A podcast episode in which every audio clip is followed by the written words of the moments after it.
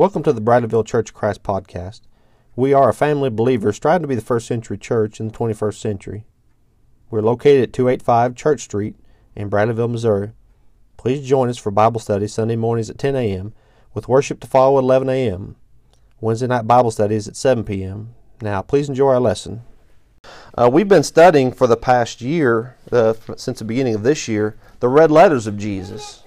And the purpose of us studying the red letters are so that we can know Jesus better, that we can obey him better, and that we can love him even more. And I'll just tell you this I hope that you all have grown in your love for Jesus in the study of our red letters. I know I have because when we when we get to the heart of a person, Jesus even tells us that that the words that we speak are an outpouring of our heart, right? They're a reflection of what's in our hearts, whether it be good or evil. And so when we're studying the red letters of Jesus, we're getting to the heart of Jesus. And we're understanding who he is and what motivates him and why he why he says what he says. And so that's what we've been doing over this last year. William read for us from Matthew chapter 16, a very a very important um, section of red letters for Christians throughout time.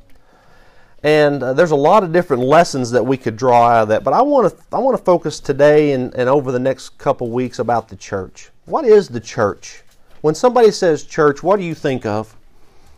What comes to mind? What what concepts, what ideas? What does the word church mean? And why is it important? That's something that I want us to wrestle with and, and I want us to think about in context of the of what Jesus said about the church. You know, Jesus only uses the word church twice. And some people take that to mean that the church wasn't important to Jesus. We're going to see today that that's not true. But in, in speaking about the church, Jesus makes some statements that is really important that we understand, that we wrap our minds around. Because in, in, the, in the religious world as a whole, there's some misconceptions about the church and about God's view of the church and the purpose of the church and, and why it even exists. And we want to be we want to be crystal clear on that. More importantly, we want to have our feet firmly planted in the Word of God when it comes to the church. And so that's what we're going to talk about today. We're going to talk a little bit about next week, and, and maybe even depending on what we accomplish next week, we may get into it in the third week. We'll see about that. But first, in order for us to, to really set the the uh, the context of this lesson, we got to think about what does the word church mean. If you if you look up the word church in Merriam-Webster's Merriam-Webster's dictionary, you know what the very first definition is? A building for worship. And that's what most people think about. We're going to the we're going to church, right? We think about going to the building, but we know from uh, just even a cursory reading of the Bible that the church is not the building. And so we sing the song. I see you doing it back there, right? Uh, this is the church and this is the steeple open doors and there's all the people. That's actually the church right there when we sing that song. That's who the church is. The church is the people. Uh, the word church actually comes from the, uh, the German word kirch, which is a, a contraction of the Greek term I, I want to say this wrong, so I got to look at it here. Uh, Kuriakon Doma, which means the Lord's house, and it was contracted over time down to the word church. The, uh, the idea then is that the, the, the, the church is the Lord's house. Well, that might also imply somebody might think, well, that means the building, right? But we again know from the scriptures that the Lord's house is us, right? We are the, the house of God. So the Greek word that's actually used in the scriptures that is most often translated church is actually the word ecclesia, or it could be pronounced ecclesia. Sometimes you hear it ecclesia, sometimes it's ecclesia, but it, it means the called out. And that's interesting too, because the, that word, prior to it being used in reference to the, the body of Christ, it was used as a term for the men of a city state in Greece. Uh, the Greeks uh, set up their governments in city states, and so you had Sparta that was their own state and, and their own their own uh, government, and Athens had their own government. Corinth, and when they would have a, a meeting of the, the people, the men were called out. They were the ecclesia. They were called to come to the meeting, and so they would tend to the business of the of the city. You see this word actually used in Acts chapter 19 when Paul's in Ephesus and you remember that there's an uprising over the the uh, the idea that Paul is is defaming or, or trying to, to destroy the temple to Diana or Artemis there. And so the silversmiths and the goldsmiths, all these people who made all these images, they call together the people and they come together into the marketplace there, into the gathering place. And the, there's, the, there's a, a questioning of why they're there. And they said, This is not a lawful assembly. If we were translating it consistently, that what they would said, this is not a lawful church. Because the ecclesia there was the gathering of the people there for the business of the, of the city. But in reference to the body of Christ, ecclesia was used to describe those who were called out. Now, that could take several different references, right? You think about the fact that we're here today. Where, where were we called out of? We came out of our homes to gather together to worship God. And so, from a very physical standpoint, we are called out because we are gathered here together. From a very spiritual standpoint, we've been called out of the world, right? to be separate from the world, and so that has a spiritual reference as well. But the, the term there, ecclesia, as I mentioned, has both um, a universal and a local connotation. When you read through the scriptures, there's times when it's used to refer to the local church. So that's why we would call ourselves the Bradleyville Church, right? We're a local congregation. And when you read books such as the book of, uh, to, that Paul wrote to the Romans or he wrote to the Corinthians, he wrote it to the church which is in Corinth. That's a local assembly of Christians. There's a local assembly of Christians in Rome. And today there's a local assembly of Christians in Sparta and, and in Oldfield and in uh, Forsyth and in Ava. And there's a, a, sense in which the term church is referring to a local assembly of Christians. But there's also a sense when you read through the scriptures of the universal church or the church uh, on a worldwide basis. And so when we read about that Christ died for the church, it's not talking about a local congregation, it's talking about the universal body. And both of those have have a, a, a, meaning in the context in which they're written. But as I said before, Jesus only uses the term ecclesia two times. The first time is over, uh, actually, not the first time, the second time is in Matthew chapter 18. And that's probably going to be our third lesson when we, when we talk about that passage. But it's in the context of discipline. How you are, if a brother uh, sins against you and he won't repent and he won't hear, uh, you take witnesses and he won't hear them, you're to take it before the church. You take it before the assembly. We'll talk about that in a future lesson. But the one I want to focus on today is in Matthew chapter 16. So if you've got your Bibles there and they're not open to Matthew 16, I want to encourage you to open up to Matthew 16. We're going to be there. I've got a bunch of other passages written down here that I'm going to go over and reference. But if you want to just kind of keep your finger in Matthew 16, that's where the bulk of our lesson is going to come from because that's where the red letters are that I would like for us to think about in reference to the church. Why does it exist? What is it? Where is it? And and what does it mean to us today? What does this statement that Jesus makes mean to us today? Just to kind of get the context here, let's remember what, what William read for us. Jesus and his apostles, his disciples here, are traveling in the region of Caesarea Philippi. So they're up kind of. If you think about where Jerusalem, if you put Jerusalem in your in your in your head, think kind of north and west is, is is where they're at. They're they're up in the northern regions of what would be uh, in the region of Galilee, actually. And they're as they're traveling along the road, Jesus asks the question: Who do men say that I am? I, the Son of Man, am. You know, there's a lot of polling going on right now. This this climate that we're in, this this this uh, election cycle that we're in, there's a lot of polling going on, and people are asking, you know, what what's your opinion on this or that?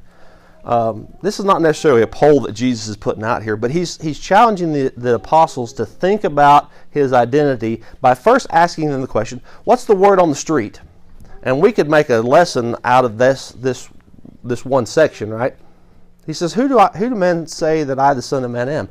And they, they offer up all kinds of ideas. Some say you're Jeremiah. Some say you're Isaiah. Some say you're Elijah. the one that's most interesting to me, some say you're John the Baptist. John and Jesus were contemporaries. I don't quite get that one. But they, some people were saying that Jesus was, uh, was John the Baptist. Um, that's what the world says about Jesus. The world says a lot of things about Jesus. They sometimes sincerely do this, but they misrepresent Jesus. A lot of times the world misrepresents Jesus, and sometimes they misrepresent Jesus intentionally. They make Jesus into something that he's not in order to, to distract people from Jesus or to fool people or to, to degrade Jesus. But then Jesus asks the more important question. This is a question that's pointed to the hearts of every individual. Who do you say that I am? And I almost want to dive off into that lesson right now. that's not the point. That's not that's not but that's a question we need to ask ourselves. Who do you say that Jesus is? Is he a, a good moral teacher? Is he a is he a wise prophet? Or is he, as Peter said, is he the Christ? Is he the anointed, holy priest, king, savior, redeemer that he came to be? Is he the Christ, the Son of the living God? That's what each one of us has to wrestle with. Jesus would take that statement and he would he would he would issue a blessing towards Peter. He said, "Blessed are you, Simon Bar Jonah." For flesh and blood has not revealed this to you. And then he's going to go on and he's going to give us uh, the answers that we're looking for in relation to the church. And I've got these phrases broken out here to show that Jesus, what Jesus is going to reveal to us about the church, why the church is important, why it was important to Jesus, and why it should be important to me why it even exists, and and where's it going? What's the what's the the the the trajectory of the church, and, and what's our role in it? That's what I want us to think about today and next week, and even the following week. And he begins by um, making this statement in verse 18. And I also say to you that you are Peter and on this rock I will build my church. Now, the first phrase we've got broken out here is I say that you're Peter, and on this rock. You know, there's been a lot of misunderstandings of this passage. Throughout the centuries, throughout millennia, people have misunderstood this. And there are religious organizations that are founded on the idea that Peter is the rock upon which Jesus was going to build the church. It takes a, a very little understanding of Greek grammar to understand that that's not correct. The word Petros there, which is translated Peter, means a, a, a small stone. But the rock upon which Jesus is going to build the church, the Petra there, the feminine form of the word, is a ledge stone. It's a big rock. Uh, think about this. You remember when Jesus was telling the story, or was, was given the, the at the end of his Sermon on the Mount, when he said, uh, Those who hear these sayings of mine and do them, I will liken them to a wise man that built his house upon a Petros, right? Upon a little little stone. Is that what Jesus said? He said that build their house upon the rock, the ledge rock, the, the, the foundational rock. That's what Jesus is referencing here, is a rock that's distinguished from the physical. It's a rock that has foundational principles to it. What would be those foundational principles? What would be those those those truths that could be the foundation for the church? And you notice there he's distinguishing between Peter himself and what Peter said. What did Peter just said? You are the Christ, the Son of the living God. That confession, that spiritual truth that Peter had witnessed didn't come from Peter. He said, God has revealed this to you. God has made this clearly known to you. And that truth is going to be the rock upon which the church is going to be built. Again, you think about what Jesus said. He who hears these sayings of mine and does them, I will liken him to a wise man. What, what's your life going to be built on? What's the church going to be built on? It's going to be built on the truths of Jesus, and in particular, the truth that Jesus is the Christ, that he came to this world, that he died, that he was buried, that he rose again. Paul would say in 1 Corinthians that no other foundation can be laid upon that but that which is laid, Christ. And Jesus, his identity and his purpose are going to be the foundation upon which he's going to build his church. The church is founded on Jesus. That's the first thing that we have to understand about the church is it's based on, it's built upon, its its structural integrity is is determined by the foundation which is Christ. If if we were to go about building a church and we were to found it on anything else, first off we're going to be wrong because we're building it, right? But second off, we're going to if we're going to found it on anything else, we're going to be wrong. The first thing we understand about the church is that it's built on Jesus. And we also understand from this passage that it's built by Jesus. Notice what he says there. Now, on this rock I will build. The church was not built by, it was not con- contrived by, it wasn't invented by or created by a man. It wasn't instituted by a man. It wasn't convened by men. By men. And so when we think about the, the fact that Christ is involved in the building, we think about the, the power that's behind that then. Anybody ever built anything before? And you know what goes into it, right? You know the, the, the, the effort that goes into it. You know the, the, the resources and the time and the energy that goes into it. And it means then that you understand the importance of it. Jesus says, I will build the church. Now what, what does that what does that mean then? It means he didn't delegate it to anybody else.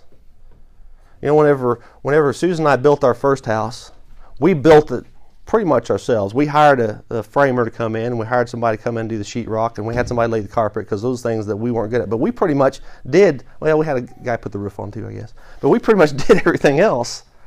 And we, we knew what went into that. This last house we built, you know what we did? I don't think I drove a single nail on that house. I didn't want to put the, the time and the effort into it. But when I built the other house, I knew what went into it. I knew the cost that was associated with it. Not just the cost of money, but the cost of time and effort and resources and the sweat that went into it. And so, Jesus, in building the church, he knew how it would be put together. He knew it was how, how it was going to be built, and he knew the important essence of it. We're going to talk about this more next week when we ask the question if you were going to build a house, how would you build it? But Jesus knew the elements of it, and so he knew how to put pieces into it. Have you ever thought about this? Turn over real quickly with me. I just hold your finger in Matthew. Turn over to Acts chapter 2.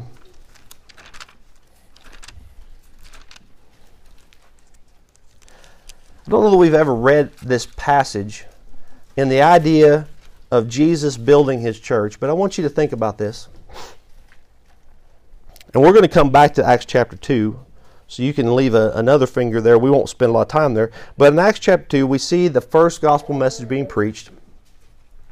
And we see people responding to that gospel message. They're obeying the gospel, they're being saved. And notice what verse. Um, Notice what verse 41 says. Then those who gladly received his word were baptized, and that day about 3,000 souls were added. And you notice to them is in, is in italics, right? In most of your Bibles, which means it's not in the Greek. It was added by the translator to help add some context. We're added to what? Well, added to them. Well, what's, what's that have reference to? Go down to verse 47. Praising God and having favor with all the people, and the Lord added. Now this is the this is the same type of phrase here. The Lord added to the church daily those who were being saved. You know, a lot of times we, we, when we visit with people about obeying the gospel, we talk about the fact that it's not man that adds you to the church, it's the Lord that adds you to the church. You know why that's important? Because Jesus builds the church. And he just doesn't throw two by fours anywhere. He doesn't just haphazardly build the church. He puts people into the church in a way that is according to his plan. And so whenever whenever whenever I came to an understanding of the necessity to be saved, and I obeyed the gospel, the verse tells me the Lord added me to the church He was in the process of building. He, he's, he's founded it on the rock. He began to build, and He put me in there in the right spot. I like that. Having built the house before, I like the fact that walls are put in the right spot, and doors are put in the right spot, and the ceiling's put in the right spot. You ever been in a house where the ceiling wasn't in the right spot? it's very uncomfortable. Jesus knows where to put people. First Peter chapter 2 Paul uh, Peter writes this Paul the book's called Peter. Peter wrote the book. 1 Peter chapter 2 verse 4 coming to him as a living stone rejected indeed by men but chosen by God and precious. He's talking about you Christian. He said you were chosen by God and precious and you weren't just thrown haphazardly into the house of God. Listen to what he says. You, as living stones, are being built up a spiritual house, a holy priesthood, to offer spiritual sacrifices acceptable to God through Jesus Christ. And I'm going to skip down through there. Verse 7 Therefore, you who believe, he is precious, but to those who are disobedient, he goes on, say, The builder, the stone which the builder has rejected, has become the chief cornerstone, and a stone of stumbling, and a rock of offense. They stumbled, being disobedient to the word to which they were also appointed. But you are a chosen generation, a royal priesthood, a holy nation, his own special people, that you may proclaim the praises of him who called you out of darkness into his marvelous light, who were not a people, but are now the people of God who had not obtained mercy, but now have obtained mercy. As God, as Jesus builds his house, he's putting people into it. And he doesn't do it haphazardly. Now, the next phrase that we want to notice is Jesus says, I will build my church. What's the purest form of ownership? You know, if you own something, that means you've you've either purchased it from somebody or you have what? Built it yourself. And that's the purest form of ownership, isn't it? Because if I if I buy something from if I buy a car from Joe, we've got to exchange the title. We've got to do some type of process to make it mine. But when I build it, I'm building a table right now for our kitchen. You know what? There's no t- there's no title to that table. I own the table. And if you come over to my house and you walk off with the table, that's called stealing because it's mine. And you go back all the way to the beginning. God created this world. What's the purest form, of ownership? Creation. God owns everything that exists. Anything we can touch and smell and taste and understand, God owns. And by that same context, then, who owns the church? Jesus. That's why he calls it my church. I will build my church. You know, mankind has wrestled with that throughout the ages. We've tried to give ownership to a lot of different people when it is truly Jesus' church. He's the one that built it. He's the one that founded it. He's the one that laid the foundation for it. He's the one that died for it. And so we understand then that the church belongs to Jesus. Acts chapter 20, verse 28, as Paul is visiting with the Ephesian elders, they've come over to Miletus. This is the last time Paul's going to see these Ephesian elders, probably. And he's, he's encouraging them. And he's telling them, he says, Here's something I want you to do, elders. I want you to take heed to the flock, which the Holy Spirit has made you overseers, to shepherd it, the church of God, which he purchased with his own blood. Not only did Jesus build the church, but he bought it. Bought it with what? Bought it with his blood. That's why the church belongs to Jesus. That's why when we when we speak about the church, we speak about it in the context of ownership. The church belongs to Christ, and so is therefore the church of Christ. It doesn't belong to the Christians. It doesn't belong to the to the to the people. It belongs to Jesus. You go to Ephesians chapter five, and Paul's giving instructions to husbands. He says, "Husbands, love your wives as Christ loved the church and gave himself for her that he might sanctify and cleanse her. You know what Jesus does for the church? He makes us more beautiful. He makes us look better. You looked in the mirror this morning and you didn't like what you see. Jesus has the ability to make us look better. He's not going to, he's not going to fix our faces, but he's going to fix our spirits. He's going to fix us so that we can be better looking to God. How do he do that? Through his blood. The reason why Jesus could say he was going to build his church was because he was going to pay the price for it when he went to the cross. He was going to sanctify it and cleanse it and wash it and make it his holy bride. And so now that we're married to Jesus, we wear his name. Individually, we wear his name Christians, right? As the body of Christ, we wear the name that he gave to us. We're Christ's church. It's also called the church of God, right? We saw that on, in Acts chapter 20 when, when Paul told those Ephesian elders that you are to shepherd the church of God, which he purchased with his own blood. That's God the Son, right? And so we belong to Jesus. The church belongs to Jesus. And it's also important to see here that the church, because of that, is part of God's plan from the beginning. There's, there's, a, uh, there's a, a common misconception in the religious world that the church is an afterthought of God. That Jesus came with the intention of, of establishing an earthly kingdom, and the Jews rejected him. And so the, the church was a plan B. I've heard people refer to it as an audible at the line of scrimmage. You ever heard anybody say that before? The church was God's audible at the line of scrimmage. When Jesus went to the cross, God had to call an audible. I say this with love and compassion, but the Bible says it. That's baloney.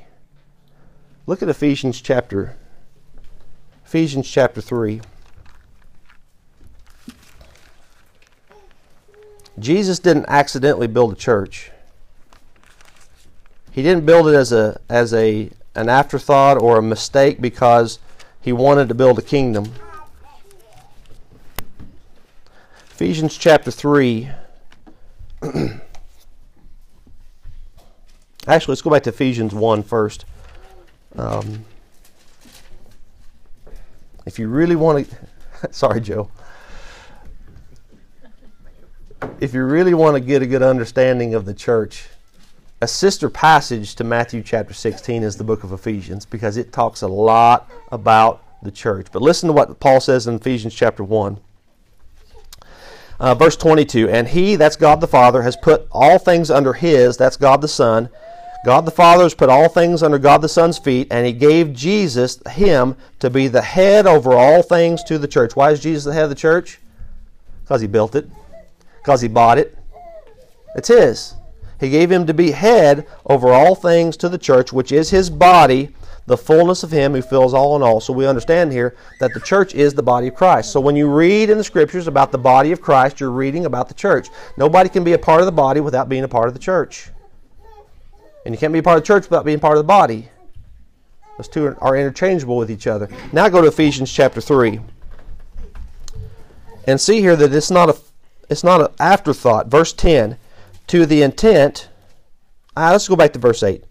To me, who am less than the least of all the saints, this grace was given that I should preach among the Gentiles the unsearchable riches of Christ, and to make all see what is the fellowship of the mystery, which from the beginning of the ages has been hidden in God, who created all things through Jesus Christ, to the intent now that the manifold wisdom of God might be made known by the who? By the church the manifold wisdom of God may be known by the church to the principalities and powers in the heavenly places, according to the eternal purpose which He accomplished in Christ Jesus our Lord. You know what was part of the eternal purpose of God? You know what was God's plan before the foundation of the world? The church. It was God's plan that Jesus build the church from the beginning. I love that. You know what that means? That means that you and I were in God's thoughts. They were in, we were in God's plan before He even made the world. That's awesome to think about. So we've talked about the fact that Jesus built the church, that He owns the church. Um, he also says there that the gates of Hades shall not prevail of it, and the gates of Hades shall not prevail against it. And so we understand then that it, it it's not going to be overthrown by the by the likes of mankind, but it's also not going to be overthrown by the likes of Satan. Death and Hades have no authority over the church. Jesus demonstrates that when he rises from the grave, right? He shows his power over Hades, and he also makes a statement to all those who believe in him that they're going to rise from the grave as well. And so, uh, from a from a spiritual perspective, the church is always going to have uh, have power. But even from a even from a physical perspective, even from an existence perspective, there's there's been times when people have looked at history and said, "Well, the church the church went out of existence in that time." I don't believe that. Just because historians didn't write about it doesn't mean that it didn't exist. Jesus says that Hades, that nothing will prevail against it. And so we see here um, the enduring church, the fact that it endures on and it will continue to endure until Christ comes again. Verse eight, uh, 19 says that uh, Jesus says, And I will give you the keys of the kingdom of heaven. He's talking to Peter here. Notice how he uses the, the phrase kingdom of heaven and church interchangeably here.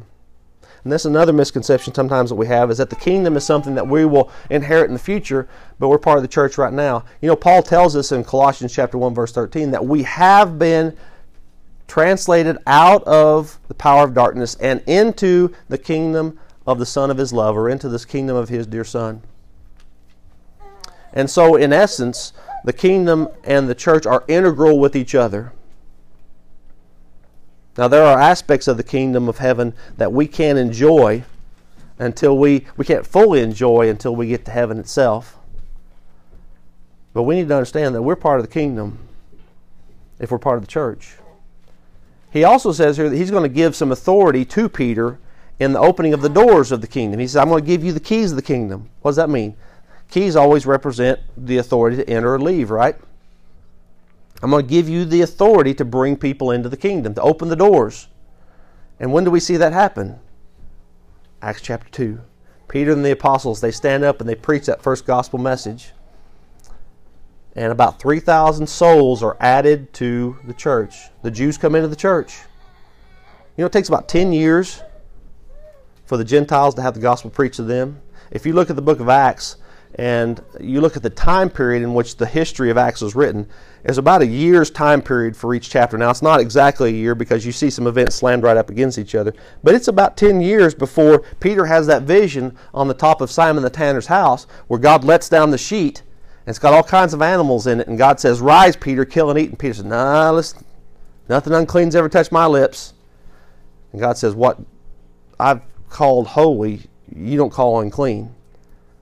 And immediately those men from Cornelius' house show up, and Peter goes with them, and he preaches the gospel to them. And the Gentiles are admitted into the kingdom.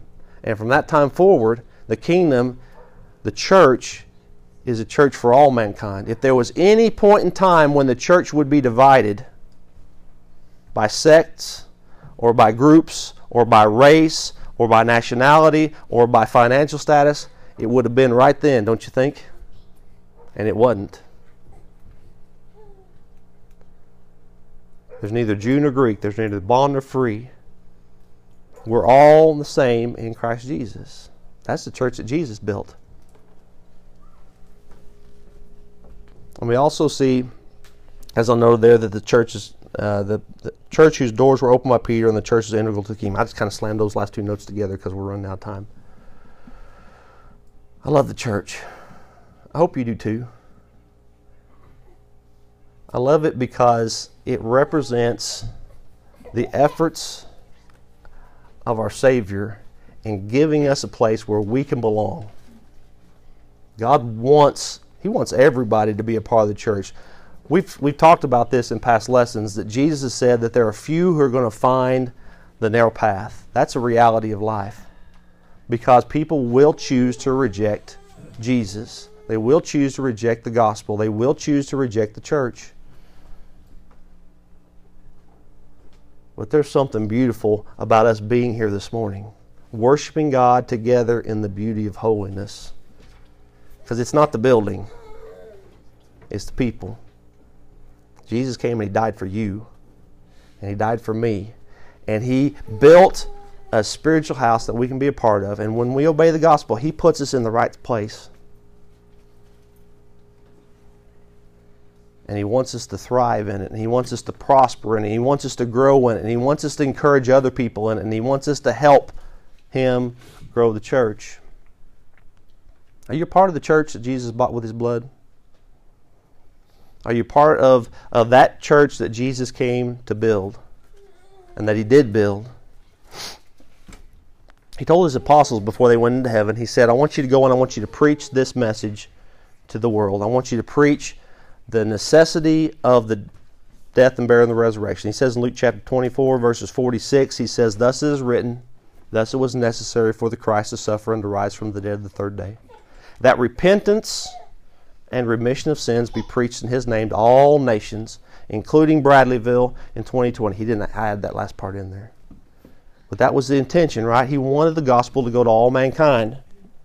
He told them in Mark chapter 16, he says, You take that gospel, you preach to all creatures. He who believes and is baptized will be saved. Have you obeyed the gospel of Jesus Christ? Have you do you believe with all your heart that Jesus came and he died for your sins? Are you willing to confess that faith before mankind? Are you willing to recognize the sin in your life and say, you know what, I don't want to live that way anymore? I can tell you what, repentance is one of the most bitter pills that you can swallow. The first taste of repentance is the most bitter, but it only gets sweeter as time goes on. As you as you turn from sin and you turn to God, it's only going to get sweeter. I promise you that. Have you been baptized for the remission of your sins? That's what Peter and those apostles preached on that day. Why did they do that? Because Jesus told them to preach remission of sins, and he also told them that those who believed and were baptized would be saved. And so when Peter stood up on that day and he preached the death and the burial and the resurrection of Jesus, and those people that heard that message cried out, Men and brethren, what shall we do? That's why Peter said what he said, because Jesus told him to say it. Repent, turn away from your sins, and let every one of you be baptized in the name of Jesus Christ by the authority of Jesus for the remission of sins. And you'll receive the gift of the Holy Spirit. This promise is to you and to your children and all who are far off, as many as the Lord our God shall call, even in Bradleyville in 2020. And with many other words, he exhorted them, saying, Be saved from this perverse generation. And those who heard his words gladly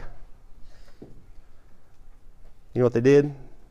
They obeyed the gospel. The Bible says they were baptized. Have you done that? If you haven't, I want to encourage you today to do that. If you have obeyed the gospel and you've let sin creep back into your life, you can be restored. You can come back. And maybe you have obeyed the gospel, and maybe you've been faithful to Jesus, but you just don't have a church home. We'd love to have you here with us. We'd love to have you encourage us and strengthen us, and we want to encourage and edify you and help you grow. We want to be people who are zealous for good works and lovers of Jesus and of each other. And if we can encourage you with that, we want to do it. We're going to sing an invitation song.